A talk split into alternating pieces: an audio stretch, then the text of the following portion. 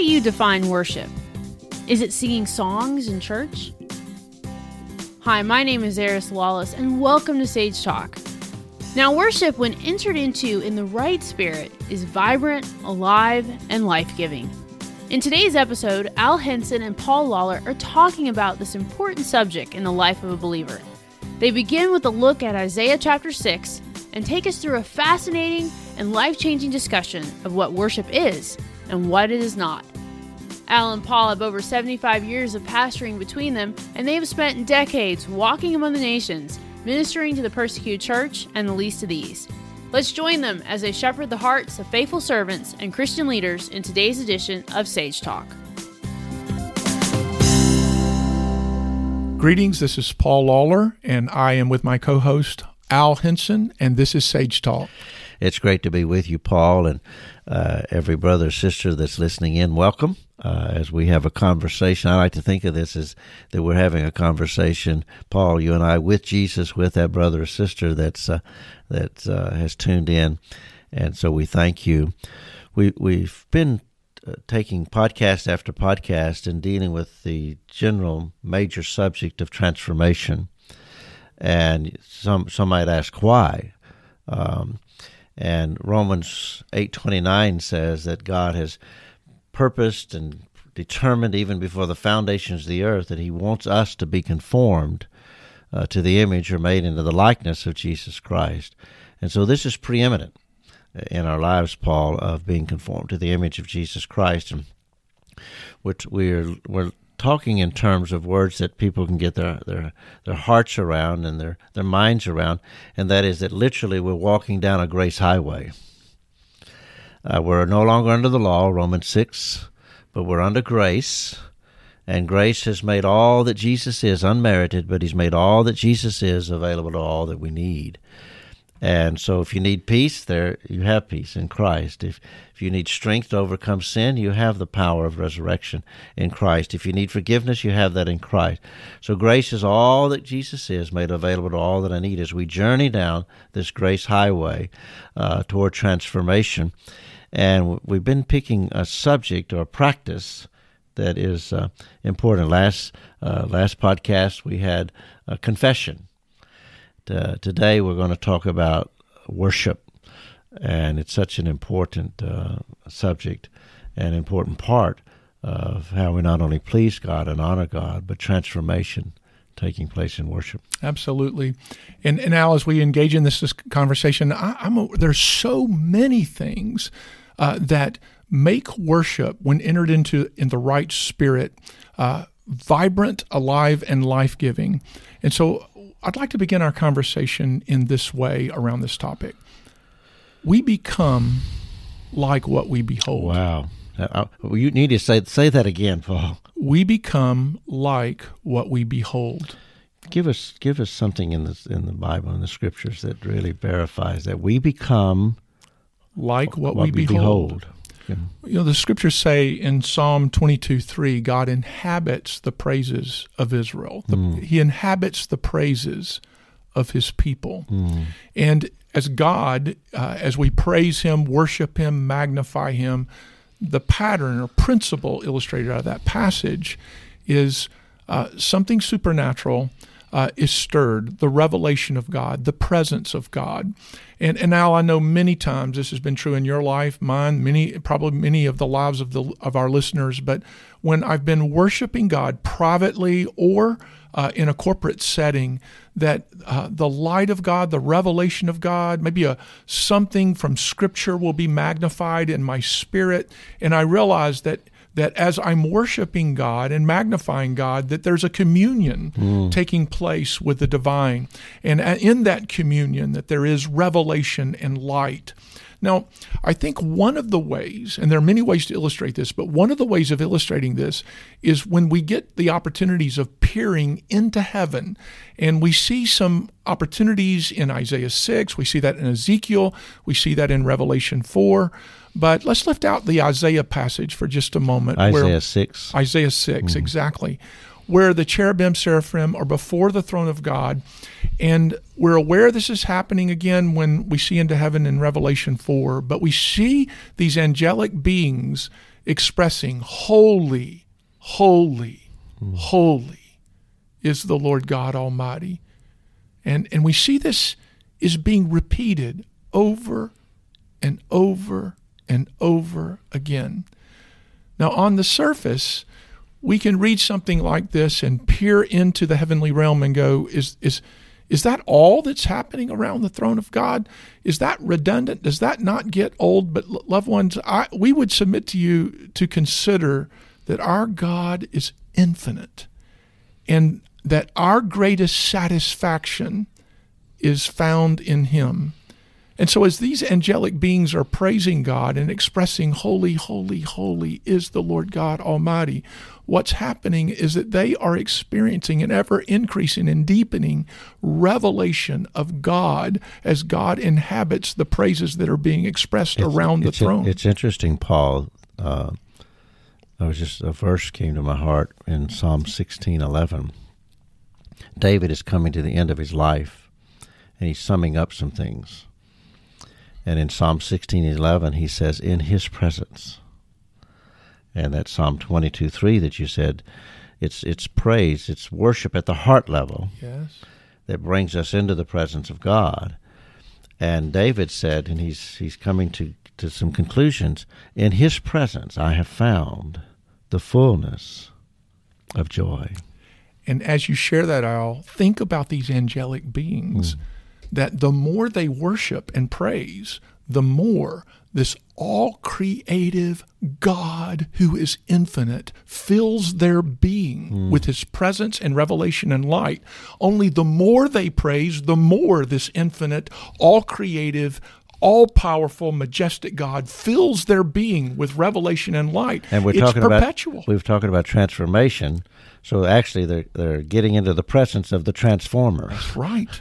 That's and exactly. He transforms them as they're in His presence. Yes. And so think about this. Even as we worship with phrases like "Kingdom come, will of God be done on earth," which is another way of saying "Let what's up there come down here." that when we're engaged in worship, we're in synergy with what's happening in heaven. And God, based upon this passage in Psalm, the Psalms, is pouring out transformative mm. power because it is Himself that's indwelling believers. I'm thinking of Paul in Philippians 3 that said, uh, you know, he was religious and he was trying to, to, to move up in, in the church in the church scene, we might say. And then ultimately, when he meets Christ on the Damascus Road, he says, I count all of that, all of my efforts but dung, hmm. that I might know him, that I might know him. And what you've just been sharing, it's actually in the presence of God that light comes and revelation comes and transforming comes, and we really, really uh, get to, to know Him uh, there in His presence, to, to to feel and experience His love. And Isaiah was was was doing that. And it's interesting that not only is is confession, then Isaiah has a time of confession, but he also has this time of yieldedness and surrender and says he cries out to this holy God. He hears the heart of God for Israel and he says, Here am I. Send me. So, as we talk about worship today, I'm going to back us back up. I, I can tell you're excited about this one, Paul, and I'm glad you should be. You and you listening should be, uh, because we know what it's like. The joy of being in the presence of God and living and walking in the presence of God. But let's back up a moment and try to uh, help our listener along. Let's talk about, let's define worship. Uh, we, we're, we've, I hope we've got you excited about wanting to know and uh, to experience worship and to worship God. But let's talk about what it is and what it's not, Paul. Uh, start that conversation. That's that's a great question. You know, uh, from a theological standpoint, it really is ascribing worth to the Creator of the heavens and the earth, mm. every star, every galaxy, billions of stars, billions of galaxies, but the, also the one who has redeemed us through his gospel. but to ascribe him worth, not just out of head knowledge, mm-hmm. uh, not just out of awareness of who he is, but out of heart experience and love for who he is with yeah. awakened affection. Sometimes the best way to understand something is to understand somewhat of what it's not or what it's just not. When you talk about worship from the heart level, I think that a lot of people think worship is, is only when we sing, uh, when we sing a song. Uh, and so I, uh, I've even hear people constantly saying, "Okay, we, we, we were just obeying God, and now we're gonna we're gonna go in and sing. Now we're gonna go worship God." And where actually worship is is is every moment of every day. Romans 12, 1 every, and 2. Keep every, going. Every attitude, every action either worships God or dishonors God. Uh, worship is a matter of honoring, and and so worship is is every every moment of every day, but it, and it starts at, at, at the heart level, um, and and in in America, and we've uh, because I work among the nations a lot, we have piped this out of America. And wherever I go around the world, all I all I hear people thinking is, uh, "Let's start singing so we can worship God." And I'm thinking, no, we were just having a conversation about Jesus, and I suspect that worshipped God also. Uh, or the way I eat my food or not eat my food either worships God and honors God. So, worship is is coming from the heart uh, and it's everything that we do.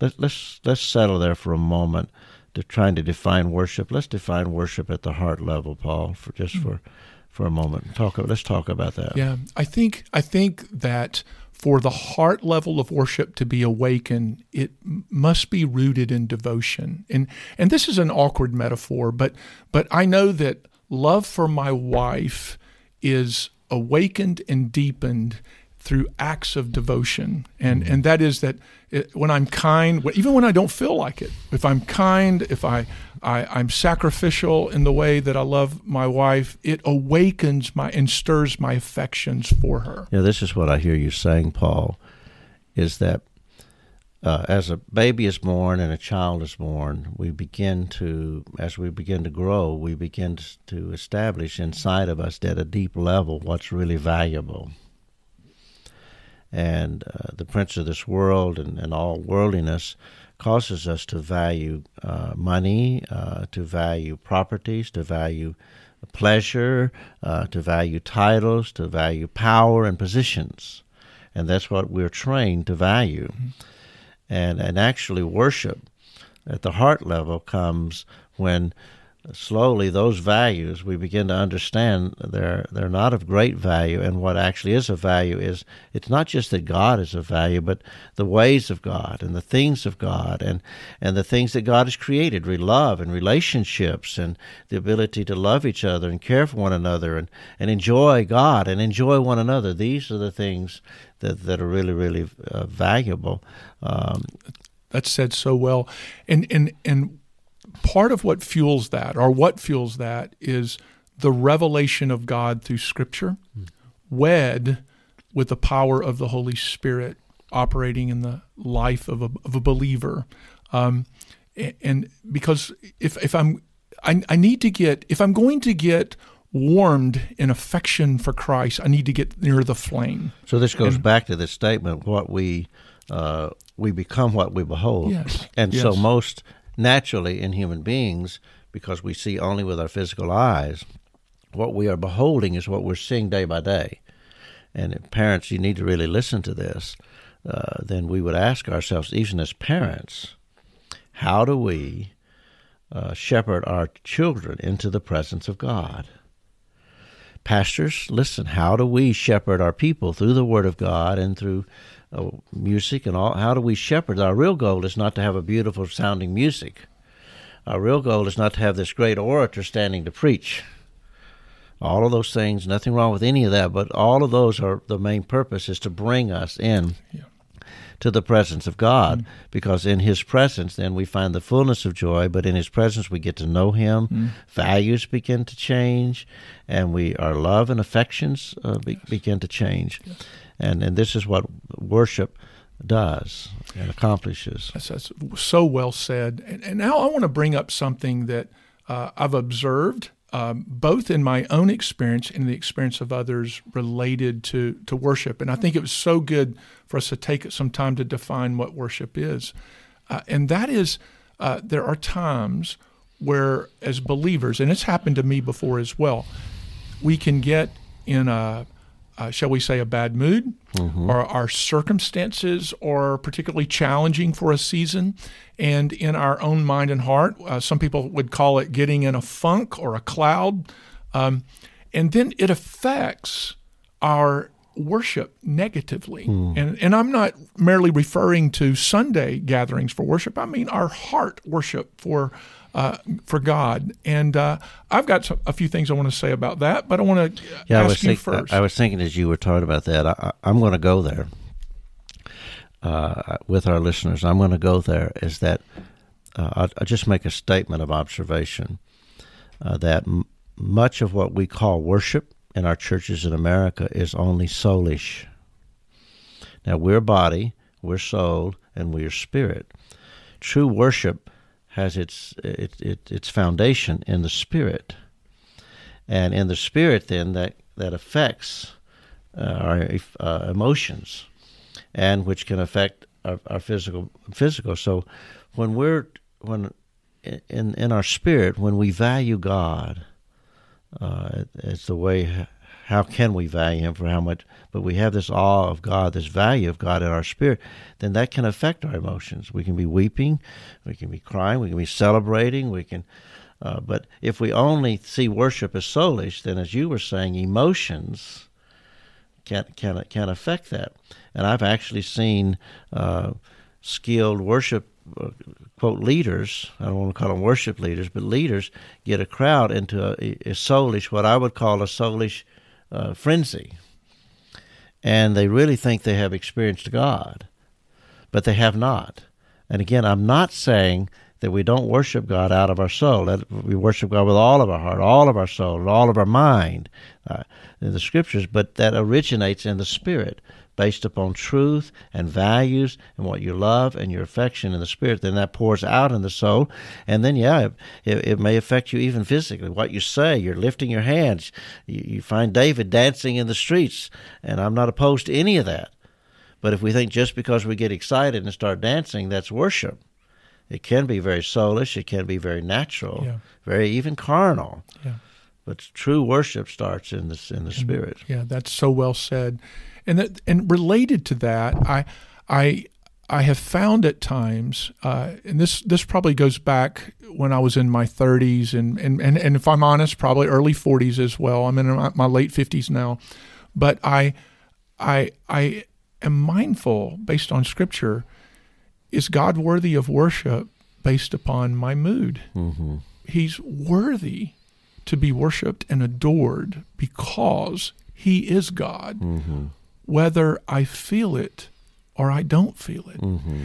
And and what I've what I've learned through the years is when I am in a place, what sometimes the mystics call the dark night of the soul, when I'm in that place to, to go ahead and worship God, choose to worship God because He's worthy to be praised and adored. Now, I will also say that there have been many times, not every time, but many times, when we have I have pressed into the worship and magnification of God when I am in a crisis or a circumstance that's very challenging. That that has been a part of the catalyst for mm. breakthrough of revelation or understanding or wisdom in terms of next right steps uh, as God would lead as I begin to praise Him in my circumstance. I think about David at Ziklag. Mm. David uh, leads his army uh, out.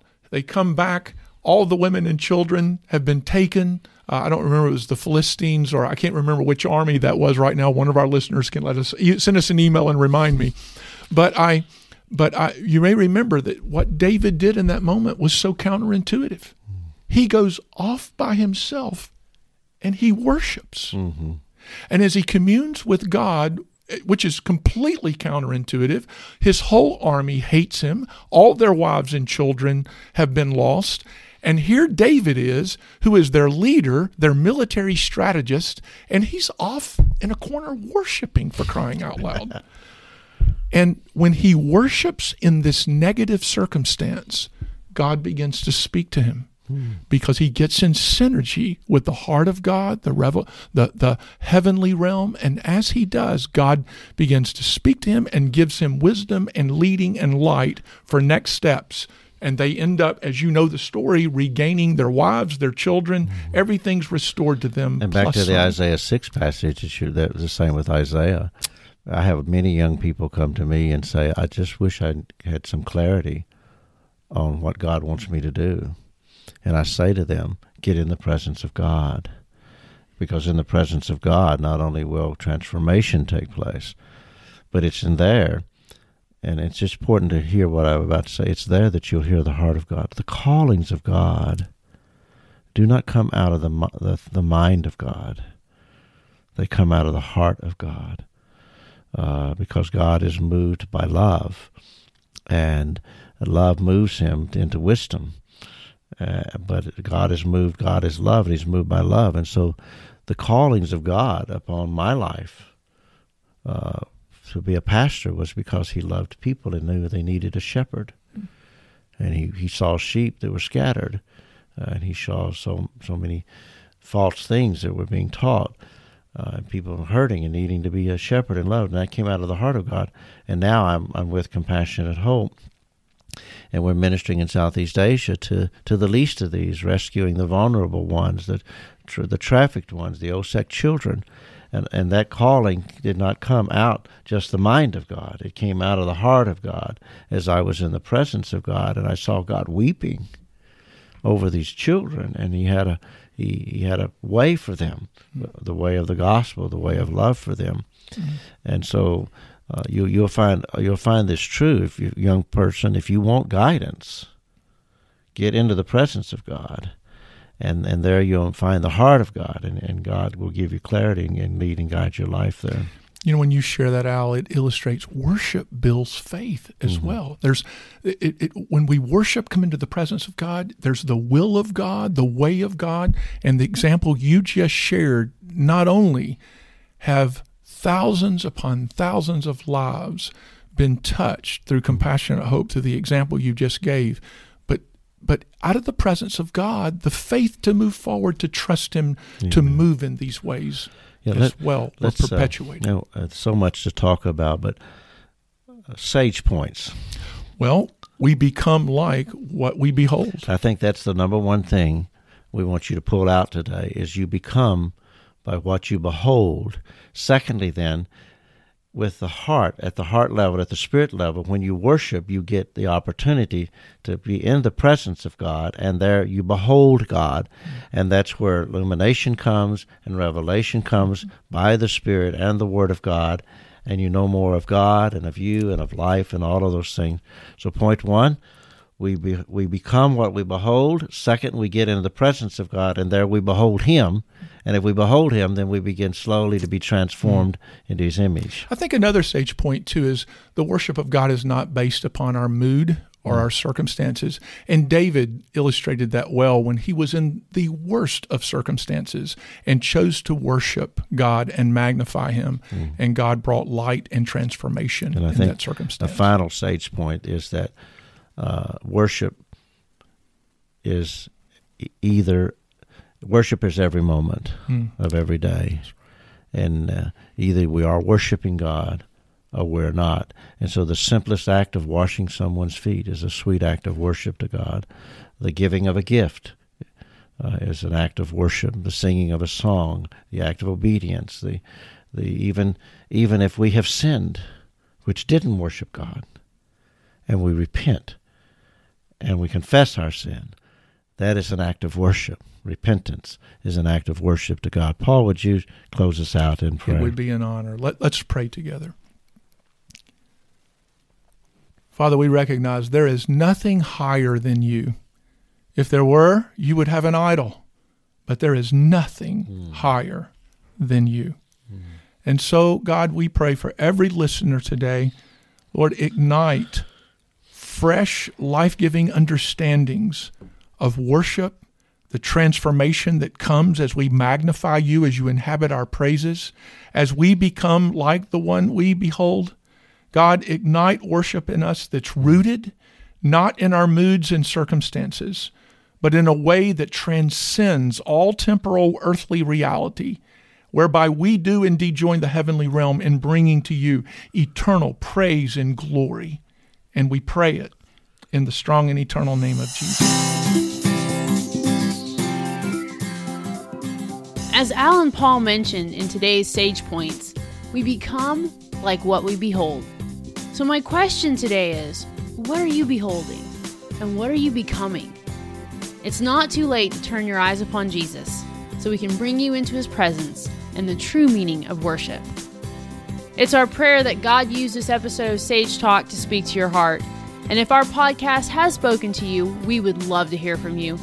You can send Al and Paul an email at info at sagetalkpodcast.com. Next week, Al and Paul will be back with the start of a two part series on suffering. This is such a relevant topic for every believer, and you don't want to miss it. Come back soon and join us on Sage Talk for another time of spiritual shepherding, heart to heart, and life to life.